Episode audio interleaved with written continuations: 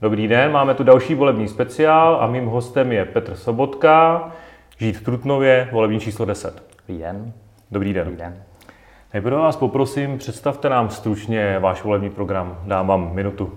Náš volební program je v podstatě sází na to, že bychom měli trošku vykročit z těch našich devadesátek, v kterých podle mě jsme tak trošku ustrnuli a měli bychom dělat něco pro mladé lidi, měli bychom dělat něco pro to, aby lidé, kteří od nás odchází, aby se nám znovu vrátili, protože vlastně víte, že Trutnov mýval přes 30 tisíc obyvatel, teďka už jich je bohužel po 30 tisíc, takže náš volební program je ve zkratce že bychom chtěli investovat do současných zanedbávaných částí města Trutnova, co myslíme třeba Zelená louka, Poříčí nebo i okrajové obce a zároveň investovat do nějakých věcí tak, abychom přilákali nové mladé lidi a to je zejména nabídli jim nějaké levnější a dostupnější bydlení. To je tak nějak ve zkratce. Samozřejmě veškeré investice chceme dělat s citlivostí vůči životnímu prostředí a přírodě. Děkuji a teď vás ještě poprosím, kdybyste představil kolegy ze své kandidátky, tak jich vám dám minutu. Tak, kolegy ze své kandidátky, já jsem teda lídr, jsem pedagog, jsem pedagog, středoškolský učitel na gymnázium v Hostiném, a vystudoval jsem politologii, hovořím třemi světovými jazyky, anglicky, portugalsky, rusky. Moje dvojka je kolegyně Ivana Šnírcová, která pracuje jako biotechnologii, biotechnologii ve švýcarské firmě. V třetí v pořadí je náš dopravní expert eh, Václav Javůrek, který dlouhodobě pracuje jako eh, dopravní inženýr u policie České republiky se všemi stavbami, které se vlastně na okrese Trutnov, teďka vlastně na, eh, ve dvoře a ve Vrchlabí vlastně dělají, tak on vlastně k tomu jako dopravní expert policie České republiky musí dávat souhlas. Čtyřka je moje kolegyně Barbara Kulichová, která pracuje jako učitelka základní umělecké školy která se specializuje na hru na flétnu a na saxofon. Pětka je náš eh, kolega dlouholetý Robin Pfeiffer, který je podnikatelem a vlastně jakýmsi místním eh, ochotníkem, dělá jako, ochotní, jako, jako herec ochotník. Šestka je Helena Bálintová, eh, personalistka. Dál bych tak řekl, nebudu jmenovat všechny konkrétně, řekl bych, že co je zajímavé na naší kandidáce, takže máme 45% obsazení žen, že se snažíme skutečně být 50 na 50.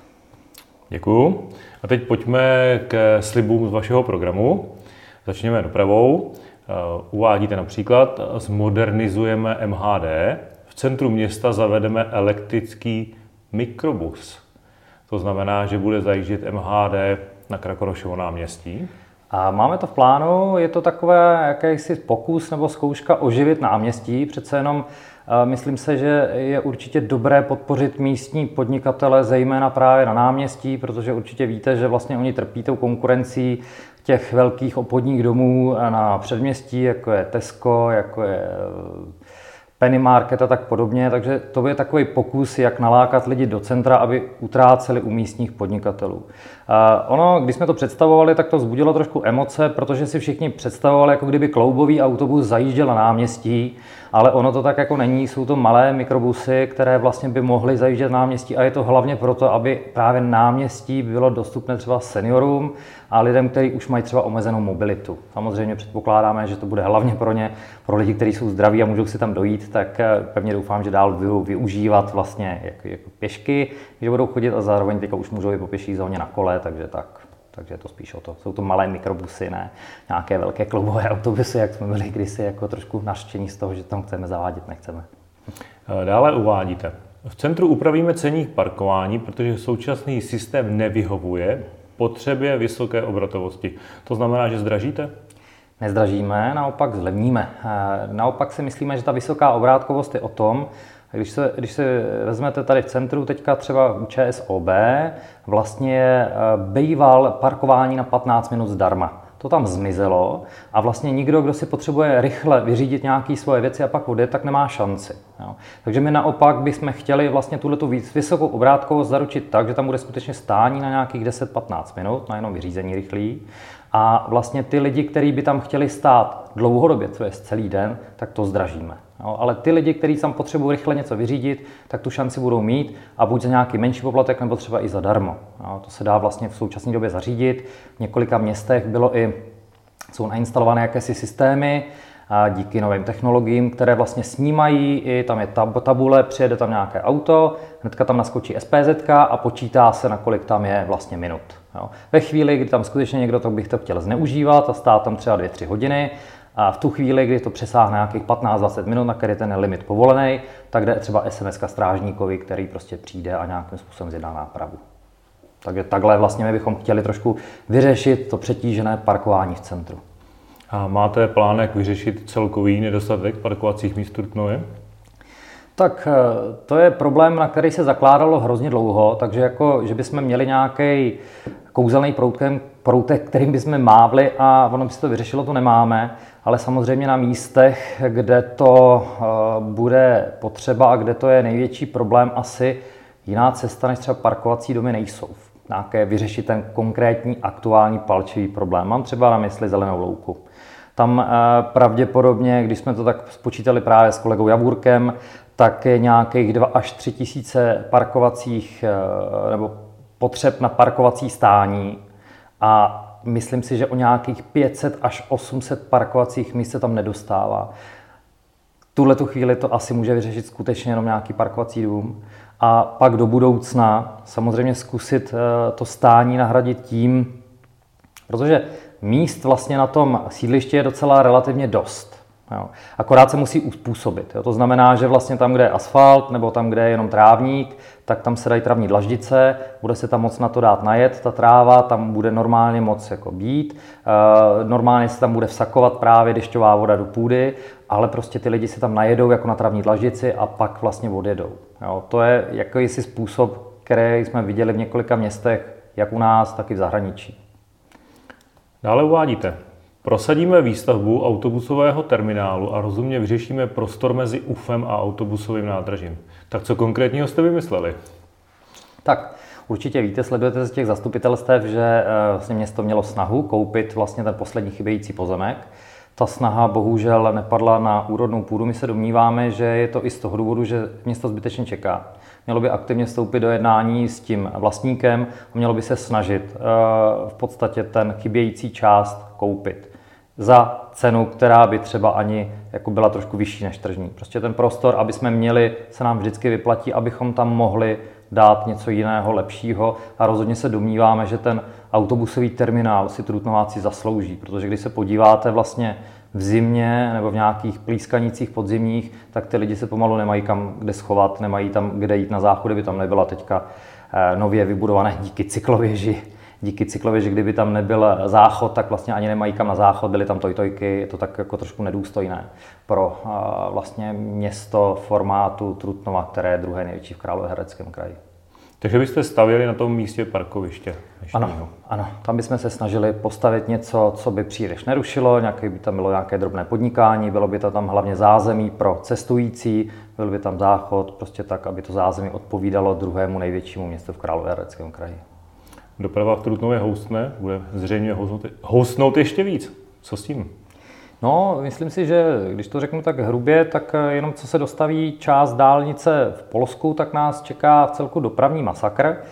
A my jsme rádi, že současné vedení už se snaží na to nějakým si způsobem reagovat. Mysleli jsme si, nebo myslíme si, že by to mohlo být dříve. Eh, ta vlastně železniční MHD, kterou současné vedení připravuje, určitě dobrou cestou. Já si jenom musím přihrát političku, že my jsme to navrhovali už ve volebním programu před čtyřmi lety, že to tak trošku je i naše myšlenka. A zároveň my máme v programu, že po tu dobu, co bude právě proudit veškerá kamionová doprava přes Trutnov, eh, takže budeme zažívat skutečně jako docela nepříjemné chvilky a bohužel asi po několik let, já bych tak odhadoval 4-5 let, tak eh, bychom měli zavést vlastně MHD zdarma, abychom lidi motivovali k tomu, aby eh, nechali auto doma, nezahušťovali tu dopravu více, ale využili právě veřejnou dopravu. Zároveň si myslím, že eh, si už dlouhá léta říká o rekonstrukci, významnou rekonstrukci. Naše jediná cyklostezka podél Úpy a ta by měla být i doplněná nějakými jinými cyklostezkami, aby třeba i alternativní zdroje dopravy bylo třeba kolo, inliny, elektrokoloběžky a tak dále. Teďka už to vlastně je, i o tom, že lidi nemusí být sportovci, nemusí nějak jako být e, namakaní cyklisti, ale když už jsou elektrokola, tak vlastně každý může do práce jet na elektrokole. Takže tohleto tomuhle tomu bychom se snažili víc vstříc, abychom ulehčili dopravě, která skutečně bude po nějakých 4-5 let v Trutnově bohužel hrozná. Dobře, pojďme dál. Píšete například, investujeme do vybudování říčních lázní. Jak by něco takového vypadalo? Tak eh, on vlastně myšlenka zpřístupnit eh, řeku Úpu je stará už docela dlouho. Dřív byla taková, eh, dříve za povodí, tak nějak před 30-40 lety byla taková bariérová obdoba, kdy prostě řeka se vybudovala v podstatě jako protitanková překážka. Jo, ty vlastně zdi, který vlastně má úpa, tak jsou téměř nepřekročitelný. Na pár místech jsou nějaké skutky dolů a vlastně ta úpa přirozeně uh, představuje takové místo jakési přirozené rekreace pro trutnováky.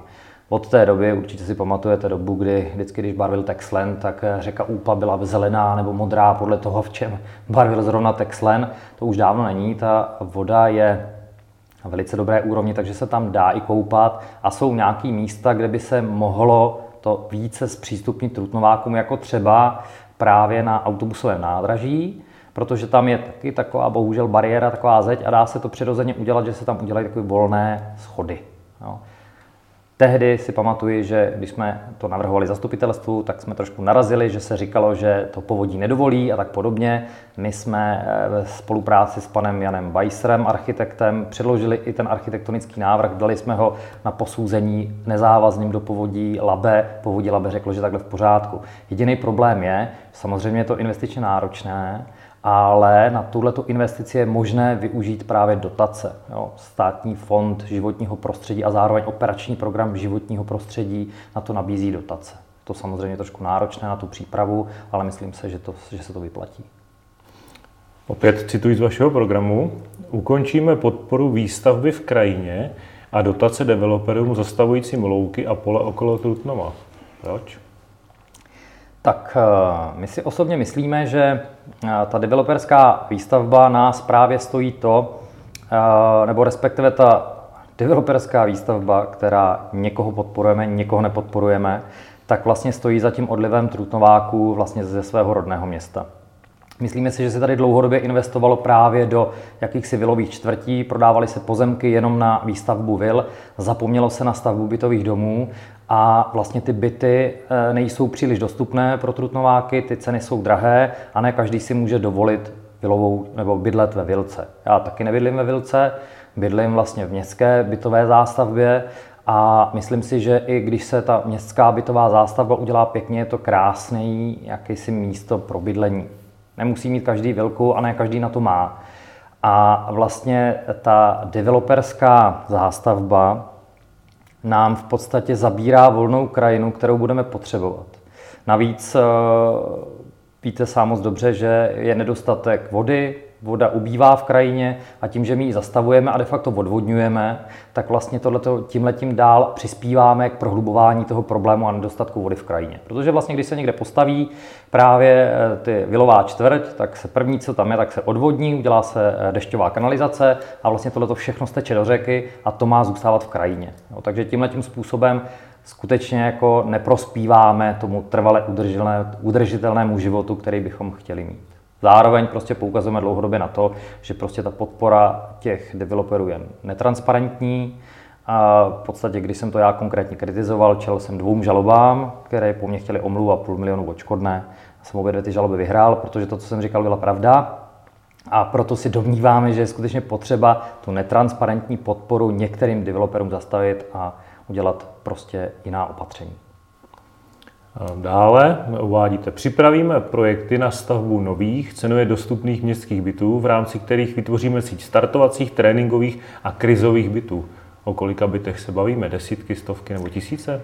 Tak záleží na tom, jaká bude samozřejmě poptávka, ale ten vlastně to hlavní moto, o kterém si my myslíme, že bychom měli udělat právě ten koperníkovský obrat, tak je to, že město samo by mělo být developerem. Nikoli, že dělá jako v současné době služku ostatním developerům, let kdy i investuje svůj majetek do soukromého majetku, nebo investuje své peníze do soukromého majetku, který pak na tom bohatne. A my, bychom, my si domníváme, že město má dost pozemků na to a dost proluk na to, aby bylo samo developerem.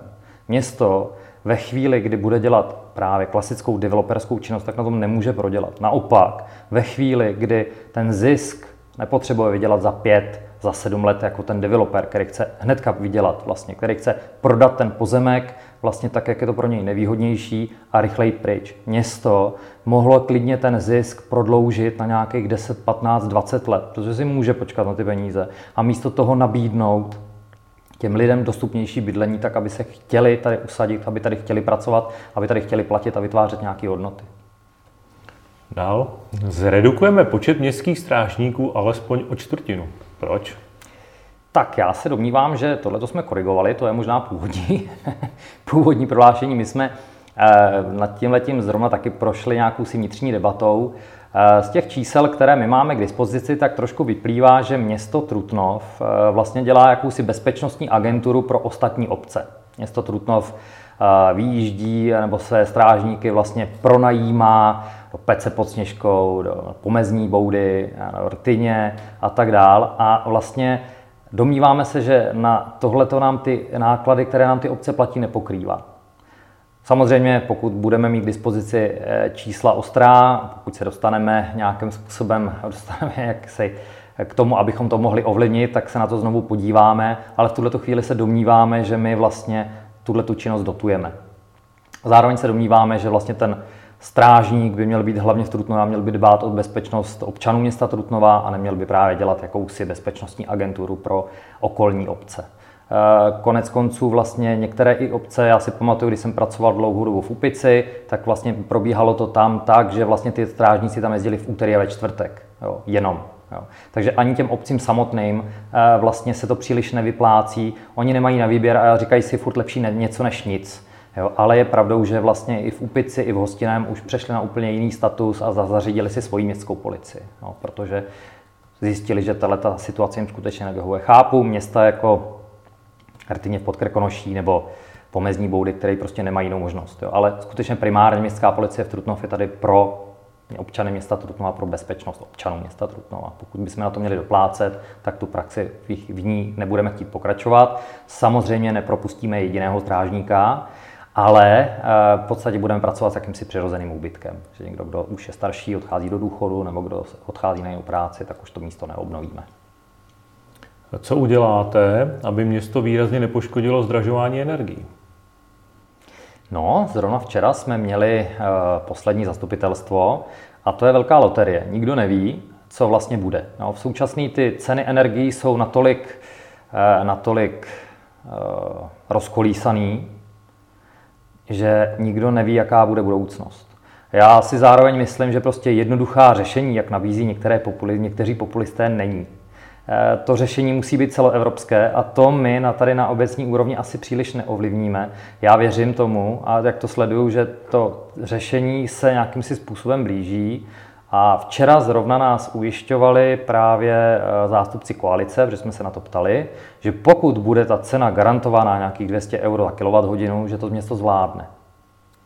Takže pevně doufáme, že to mají, že ptali jsme se jich na to, oni říkali, že to mají spočítané, že to mají propočítané a tvrdili, že to teda za těle těch cen město zvládne. Samozřejmě to, co musí následovat, a mělo to být už dávno, tak jsou prostě úspory eh, jakýchsi veřejných budov, hlavně městských budov. Eh, to mělo se už dávno zateplovat, měly se dávat panely solární, to, co teďka děláme s velkou slávou na poslední chvíli, to už mohlo běžet nějakých 10 let, co už běží na to dotace. Teďka se chystá vlastně na UFO, nějaký si taky opět solární panely, chystá se na městský úřad. My to určitě vítáme, ale znovu říkáme, to už mělo být dávno. A může být podle vás město energeticky soběstačné? Se domnívám, že naše město nemůže být energeticky soběstačné. Ty přirozené zdroje nemáme takové, aby jsme, si, aby jsme si úplně vystačili, ale myslím si, že může ty své energetické potřeby zredukovat až o polovinu. Pojďme k financím. Je město Trutnov v dobrém finančním stavu? se domníváme, že město Trutnov není v dobrém finančním stavu. Víme, že město má 280 milionů dluhů. Ta půjčka, vlastně, kterou jsme si brali před čtyřmi lety, která byla 350 milionů, tak e, v podstatě byla investovaná tak trošku do zábavy. E, nejsou to investiční peníze, které by se nám vrátily. A vlastně skutečně v tuto chvíli my máme 280 milionů dluhů, přičemž naše příjmy jsou nějakých 787 milionů. Zároveň vlastně některé investice, které, kterých jsme investovali a s velkou slávou otevírali, jako je třeba UFO, středisko volného času, nám odčerpají spoustu volných prostředků. Když se podíváte do rozpočtu, tak vlastně UFO nás stojí ročně 30 milionů korun. Je pravda, že se tam nějak pak vrací odpisy, že to není čistých 30 milionů korun. Když se podíváte, kolik nás stojí středisko volného času, bazén a další tyhle ty věci, tak zjistíte, že půlku nějakých si volných investic nám odčerpají tyhle ty náklady. Takže z toho důvodu i s tím dluhem, i s tím, jak vzrostla dluhová služba, samozřejmě tehdy, když jsme si brali tu půjčku, my jsme byli od začátku proti tomu, protože zadlužovalo vlastně město Trutnov na asi 15 let. Ve chvíli, kdy jsme si brali tu půjčku, tak eh, bylo argumentováno, že ten úrok je nízký, že se nám to vyplatí a tak podobně. Ten úrok se bohužel nezafixoval, tehdejší vedení ho nezafixovalo, takže ta dluhová služba nám teďka vzrostla několikanásobně a to v tu chvíli, právě teďka v tuhle chvíli tohleto sklízíme a bohužel ne v dobrém stavu. Tady se nám pořád celou dobu tvrdilo, že máme vyrovnaný rozpočet, ale my ten vyrovnaný rozpočet nemáme, my ho pouze krejeme z půjčky. No, když se podíváte na letošní rozpočet, tak máme 787 milionů příjmy a 980 milionů výdaje. Když si to dáte do kalkulačky, tak je to zhruba nějakých 200 milionů sekera. A to rozhodně nedělá člověk, který si říká, že spravuje místo z péčí řádného hospodáře. Jak eh, velkou část rozpočtu má podle vás město dávat na investice? Tak, eh, my se domníváme, nebo naše cesta je taková, že bychom měli omezit ty investice, na, která, na které není dotace. Měli bychom se zaměřit primárně na investice, na které jsou nějaké dotační peníze a primárně o ně bojovat. Pokud, bychom se nám, pokud by se nám toto podařilo, věřím tomu, že bychom mohli až nějakých 20% investovat do investičních peněz za pomocí těchto dotací. Já jsem třeba pracoval na odboru dotací v rozvoji města ve Dvoře Králové nad Labem, byl jsem tam nějaké tři roky. Za, té tři, za ty tři roky jsme ještě s kolegou pro město Dvůr Králové nad Labem získali nějakých 150 milionů korun. Pokud bychom měli někoho šikovného, já věřím tomu, že tam v tuto chvíli jsou taky šikovní lidé. Akorát vím, že ta politika města byla taková radši nebrat dotaci, z toho je problém. Ale v podstatě my víme, že když tyhle ty lidi dobře zaplatíme, tak ty lidi se nám vždycky vyplatí. No, takže prostě my bychom měli investovat do toho, abychom byli dobrý na získávání dotací. Konec konců místo starosta Eichler sám byl bývalý euromanažer a vlastně tím se pohyboval, takže asi neříkám nic, co by jemu nebylo blízké, akorát se to bohužel nerealizuje. Které investice by měly mít prioritu? Jak už jsme to říkali, my se domníváme, že prioritu by měly mít ty místa, kde se to dlouhodobě opomíjelo. Myslím tím zejména sídliště, zejména sídliště Zelená louka, ale i šestidomí smeťák a tak podobně. A dlouhodobě opomíjené jsou bohužel okrajové obce, jako třeba Starý Rokytník, jako je Studenec, jako jsou Bohuslavice a tak dále. A tam se bohužel neinvestovalo a myslím si, že ty lidi to cítí a mají pocit, že na ně město zapomnělo. To by se asi, to by se ne, asi to by se mělo změnit. Pokud budeme moc to změnit, změníme to. Je reálné nyní opravovat krytý bazén nebo dokonce stavět nový? Pokud bychom se té investice mohli vyhnout, já bych se ji vyhnul. Pojďme na zdravotnictví. Jak vyřešíte nedostatek lékařů v Trutnově, zubaři, praktici a tak dále? To je celorepublikový problém, to, řeší to každé město a bohužel jako takový problém je nutné hledat to řešení na celorepublikové úrovni. Eh, já musím říct, že si myslím, že město v tuto chvíli dělá to, co jediné je možné. Bych určitě město chtěl pochválit vedení města. Zrovna včera jsme schvalovali nějaké jakési podpůrné aktivity na to, abychom sem přilákali doktory. Eh, vlastně nemocnice se rozhodla udělat jakousi reklamní kampaň, eh, do které vložila 100 tisíc. Město přidalo taky 100 tisíc, aby přilákalo doktory do nemocnice, ale i obvodní doktory. A, a to určitě je cesta. Obávám se, že 100 000 samotných stačit nebude. A další vlastně krokem, kterým ale město už taky v současnou chvíli dělá, určitě bych v tom pokračoval, je nabízet eh, novým doktorům služební byty, které, kterými třeba město disponuje, a nabízet jim nějaké jiné bonusy a motivace. Zrovna včera jsme schvalovali jakýsi záměr, že by se mohla přestavit nějaká část, která by se dala použít jako ordinace. To je určitě dobrý způsob. Pokud by tady měla výrazně ubývat nějaká ambulantní péče, je na zváženou, jestli by město nemělo samo vést jakousi městskou polikliniku nebo třeba i městskou nemocnici, zrovna tak, jak to má Dvůr Králové nad Labem nebo Jilemnice, pokud by bylo nějaká, nějaká krizová varianta.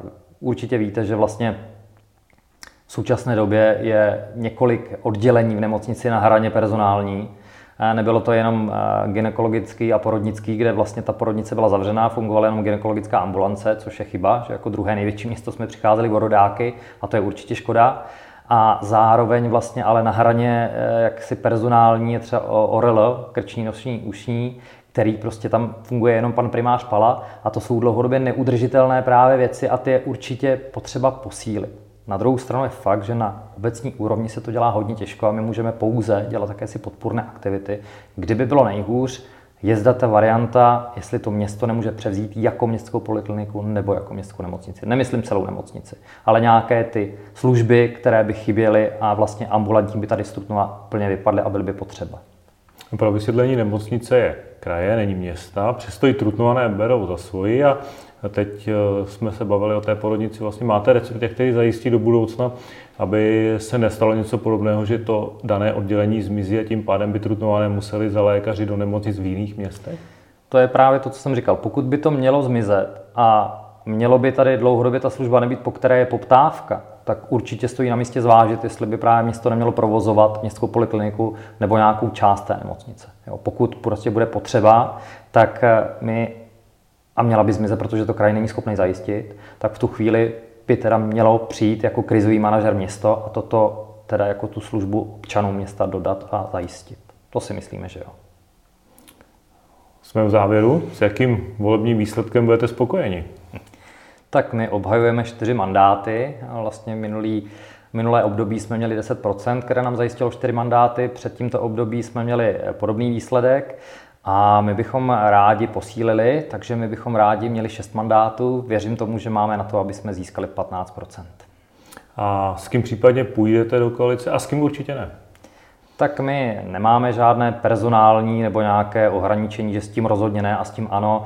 Naším hlavním cílem je prosadit co nejvíce z našeho programu, který si myslíme, že je příznivý pro všechny trutnováky. Takže vlastně my půjdeme hlavně tím způsobem, aby jsme prosadili co nejvíce svého programu. Dokážeme si představit, že jsou strany, s kterými to bude lépe a s kterými to bude hůř. Ale žádné personální nebo kategorické s tím ano a s tím ne, to nemáme dopředu. Hlavním cílem je právě prosadit co nejvíce z našeho programu. Já vám moc krát děkuji za rozhovor. Já taky děkuji.